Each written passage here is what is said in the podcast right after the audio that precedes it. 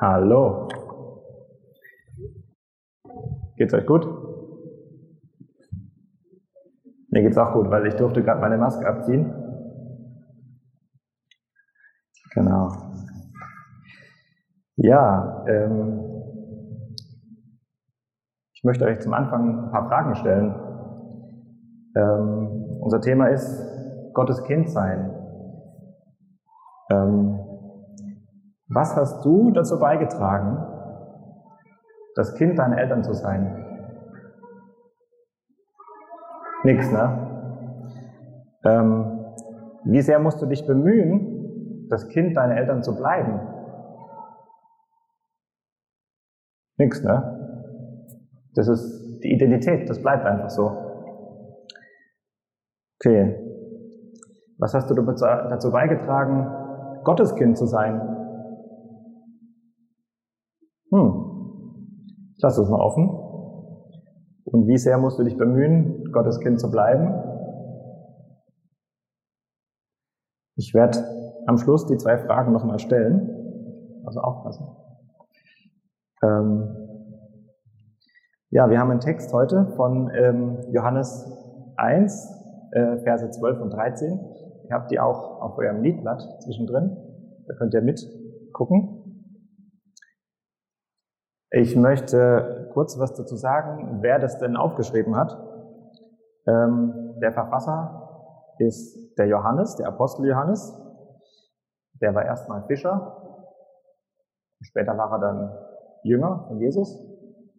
Und er war von den Zwölf nochmal im engeren Kreis sozusagen mit Petrus und Jakobus zusammen, seinem Bruder, ähm, sozusagen im inneren Zirkel.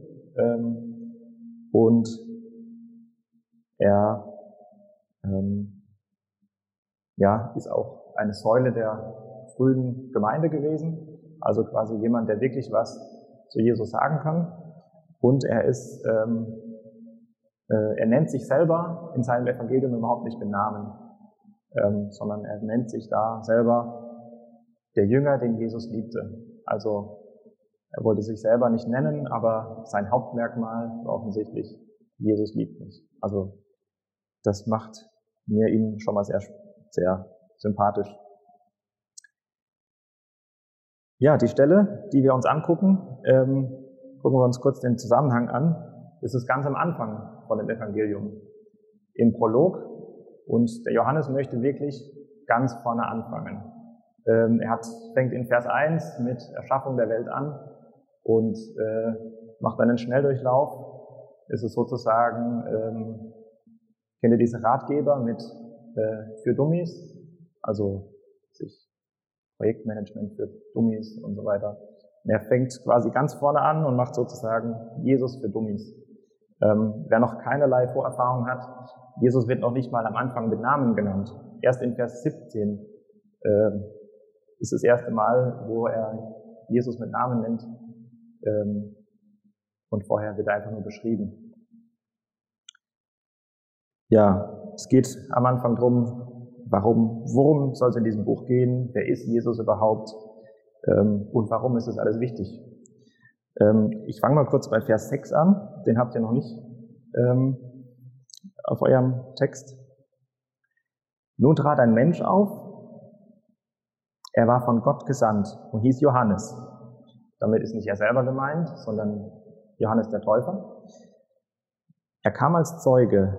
Sein Auftrag war es, als Zeuge auf das Licht hinzuweisen, damit durch ihn alle daran glauben. Er selbst war nicht das Licht. Sein Auftrag war es, auf das Licht hinzuweisen. Der, auf den er hinwies, war das wahre Licht, das jeden Menschen erleuchtet das Licht, das in die Welt kommen sollte. Er war in der Welt, aber die Welt, die durch ihn geschaffen war, erkannte ihn nicht. Schon mal blöd, ne? Ähm, er kam zu seinem Volk, aber sein Volk wollte nichts von ihm wissen. Das ist wie eine tragische Liebesgeschichte. Aber jetzt kommt unser Vers, All denen jedoch, die ihn aufnahmen und an seinen Namen glaubten, gab er das Recht, Gottes Kinder zu werden. Das erinnert mich so ein bisschen an eine Einleitung von einem anderen Buch. Die geht so. Ganz Gallien ist von den Römern besetzt. Ganz Gallien? Nein. Ein unbeugsames Dorf leidet, leistet Widerstand. Genauso hier. All denen jedoch, ihn aufnahmen und an seinen Namen glaubten, denen gab er das Recht, Gottes Kinder zu werden. Sie wurden es weder aufgrund ihrer Abstammung, noch durch menschliches Wollen, noch durch den Entschluss eines Mannes, sie sind aus Gott geboren worden. Ich bete noch kurz. Unser guter Vater, danke, dass wir hier in deiner Gegenwart sein dürfen.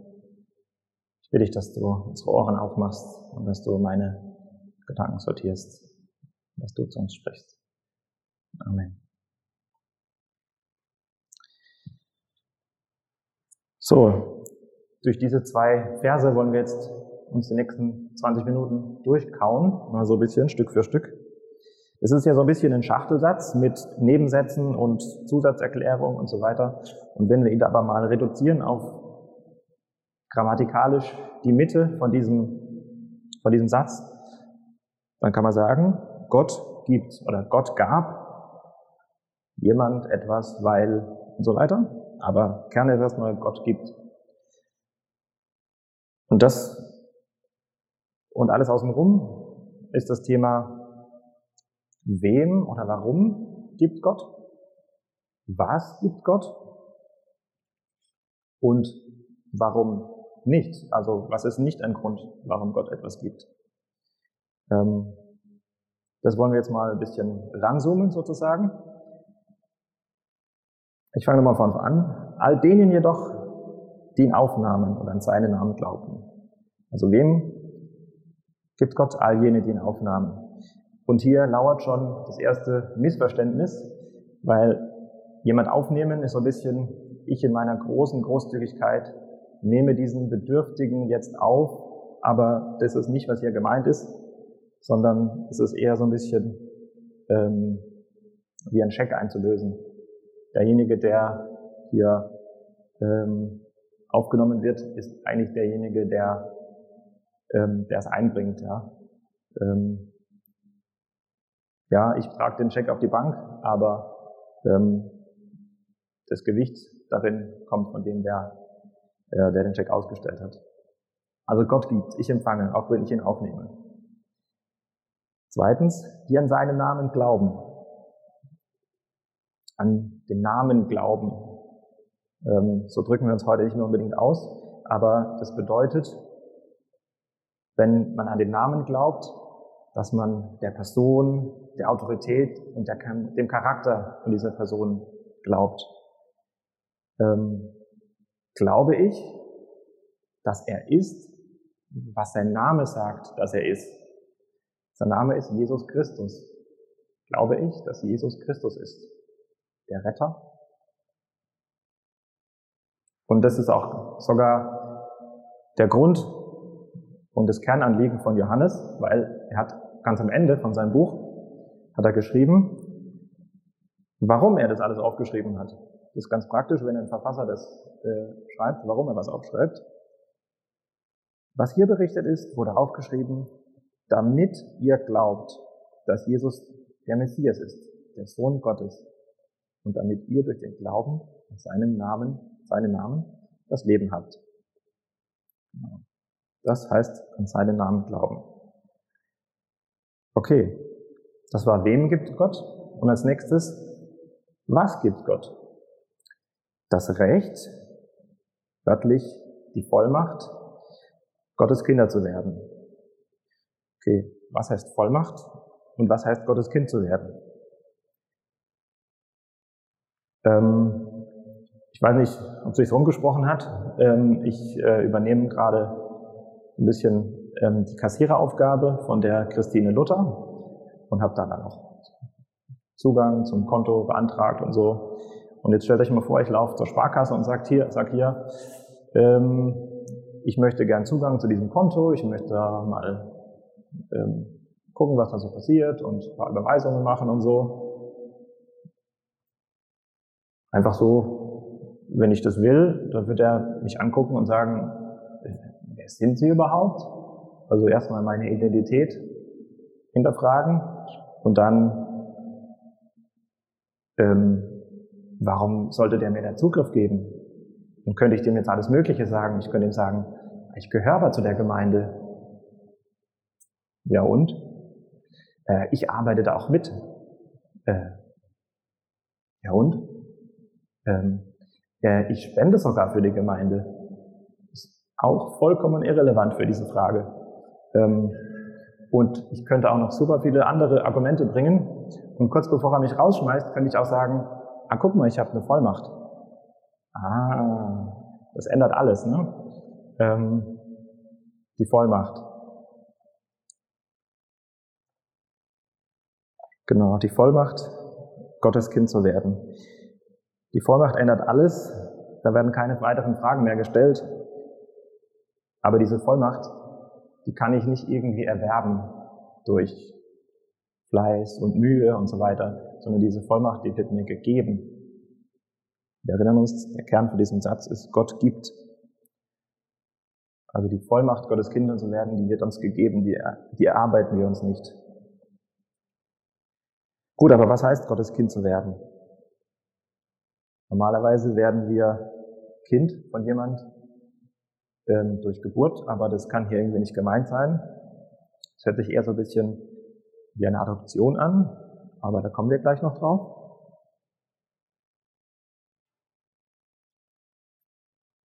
Und wenn wir Gottes Kinder sind, dann macht uns alle das ja zu Geschwistern. Ne? Sagen wir auch manchmal so. Nicht die Zugehörigkeit zu einer Gemeinde macht uns zu Gottes Kindern, sondern Gott macht uns zu Gottes Kindern, äh, zu Geschwistern. Äh, ich habe ja drei Brüder. Das war, habt einer? Äh, das, ähm, den verstehe ich mich super. Das war aber nicht immer so früher. Also es gibt unter Geschwistern ja immer ein Auf und Ab. Und ähm, ja, so ist es, denke ich, auch hier bei uns in der Gemeinde. Ähm, und dieses äh, Geschwistersein, denke ich, ähm, das hat mich daran erinnert, ja, ich, manche meiner Brüder sehe ich oft, manche nicht mehr so oft. Und vielleicht, wenn ihr mal eins eurer Geschwister schon lange nicht mehr gesehen habt, weil es vielleicht nicht mehr in der Gemeinde ist oder so, dann meldet euch vielleicht mal. Ähm, ja, auch die Geschwister, ähm, deren Gebäude wir hier benutzen, ähm, sind auch unsere Geschwister.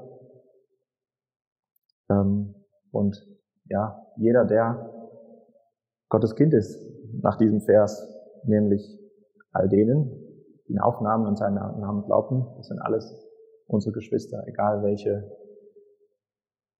Tradition die folgen oder welche Bibelübersetzung die lesen oder auch wie die ihren Gottesdienst feiern.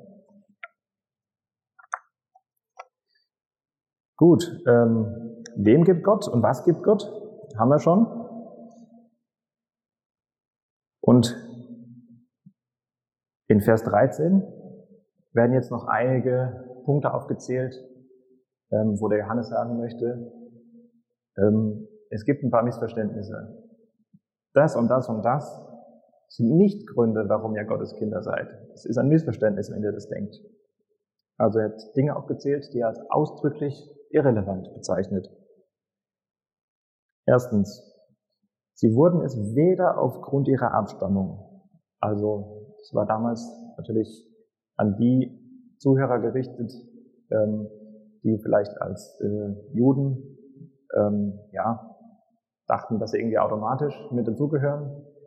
Ähm, aber nimmt in diesem, diesem Missverständnis, in dem konkreten, in der konkreten Gefahr stehen wir jetzt nicht mehr heute, weil wir auch keine Juden sind, aber ähm, wir stehen vielleicht in der Gefahr, dass wir denken, naja, meine Eltern, die sind ja Gottes Kinder und bin da, ich schwimme da so irgendwie mit, aber Gott hat viele Kinder, aber er hat, glaube ich, keine Enkelkinder. Also sie wurden es weder aufgrund ihrer Abstammung, zweitens, noch durch menschliches Wollen. Das ist schon mal äh, der Hammer. Mein Wollen und mein Bemühen ist irrelevant für die Frage, ob ich Gottes Kind bin. Hast du es mal wirken? Mein Wollen und mein Bemühen ist irrelevant für die Frage, ob ich Gottes Kind bin. Ist total befreiend, oder? Ähm, noch ein Beispiel dazu.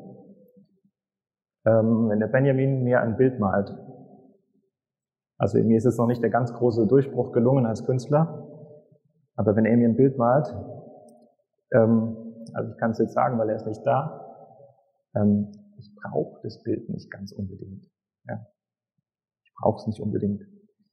Aber das ist überhaupt nicht der Punkt. Ähm, er möchte mir eine Freude machen und ich freue mich darüber, dass er mir eine Freude machen möchte. Und so ist es auch mit unserer Mühe und unserem Wollen. Gott braucht unsere Mühe nicht und unseren Mitarbeiten und Zähne zusammenbeißen. Er freut sich einfach. Ähm, und wenn Gott uns was aufträgt, dann, dann können wir ihm, sollten wir ihm aus Dankbarkeit auch als sein Kind gehorchen, aber nicht, um ihn zu beeindrucken und weil wir denken, dass er das jetzt braucht. Ja. Weder aufgrund der Abstammung noch durch menschliches Wollen, noch durch den Entschluss eines Mannes. Dieses eines Mannes, das ist so ein bisschen Stolperstein. Ich denke, das liegt daran, dass ähm, in der Antike, als das geschrieben wurde, vor allem der Entschluss des Patriarchen gezählt hat. Ähm, das ist heute anders. daher dürfen wir das, glaube ich, als äh, kulturell bedingt einfach ignorieren. Ähm, aber trotzdem, wir werden nicht durch unseren Entschluss zu Gottes Kindern. Wir sagen ja manchmal, ja, dann und dann, da habe ich mich für Jesus entschieden. Ja, das stimmt auch irgendwie, aber diese Aussage setzt irgendwie einen, falschen Schwerpunkt. Denn Gott bewirkt das. Er gibt das. Und jetzt nochmal, um das Beispiel von Benjamin zu nehmen. Ob der Benjamin sich entscheidet, dass er mein Kind sein möchte, das ist schön, aber das ist eigentlich nicht das, äh, das Entscheidende, sondern er ist mein Kind. Fertig.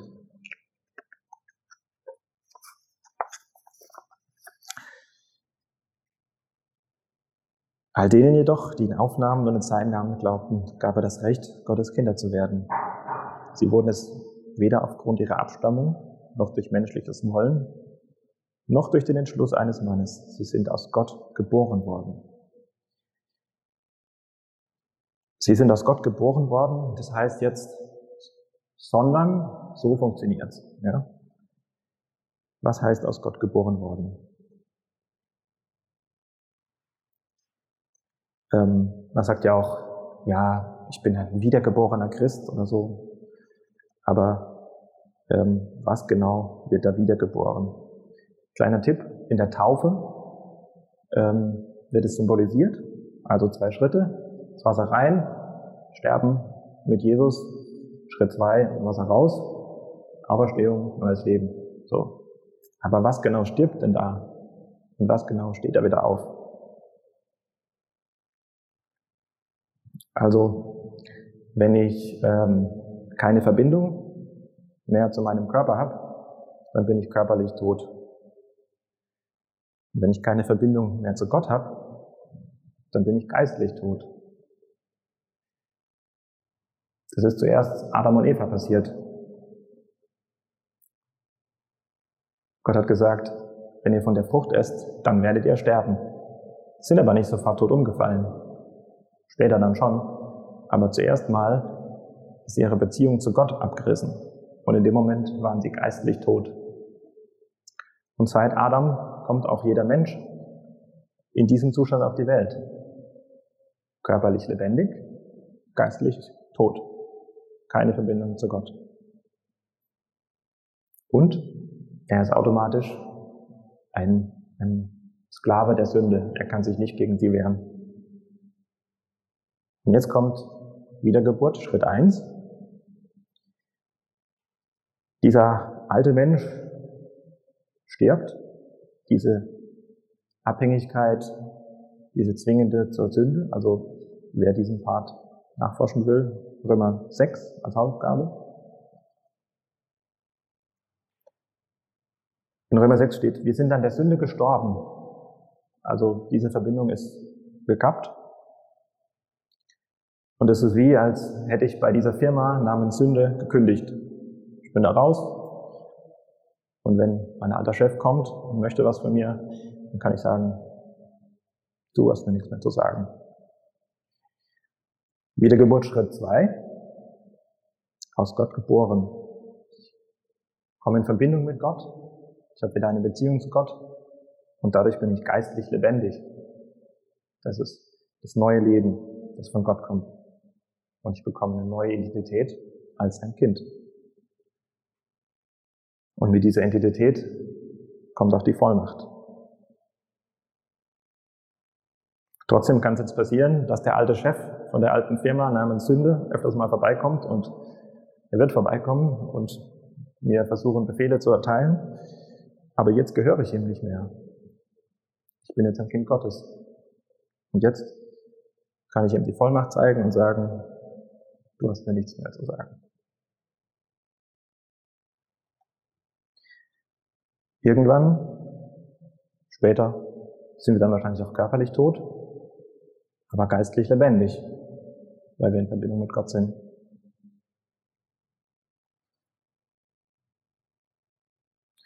Ich wiederhole nochmal die Fragen, die ich am Anfang gestellt habe. Was hast du dazu beigetragen, Gottes Kind zu sein?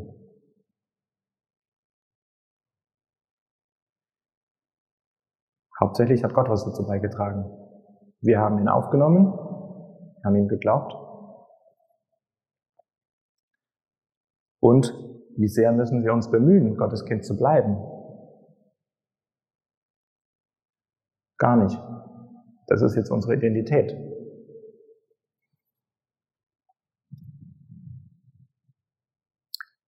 All denen jedoch, die ihn aufnahmen und an seinen Namen glaubten, gab er das Recht, Gottes Kinder zu werden. Sie wurden es weder aufgrund ihrer Abstammung noch durch menschliches Wollen, noch durch den Entschluss eines Mannes. Sie sind aus Gott geboren worden. Also wir können uns merken, Gott gibt und wir empfangen, nicht andersrum. Und versuchen wir nicht mehr, Gott zu beeindrucken, sondern leben wir das neue Leben, das er schenkt. Sein Kind zu sein, ist wichtiger als Leistung. Ich bete noch kurz. Danke, Vater, dass du uns zu deinem Kind machst. Danke, dass wir zu dir kommen können, dass du uns liebst und dich über uns freust. Danke, dass du uns dieses neue Leben schenkst die neue Identität. Amen.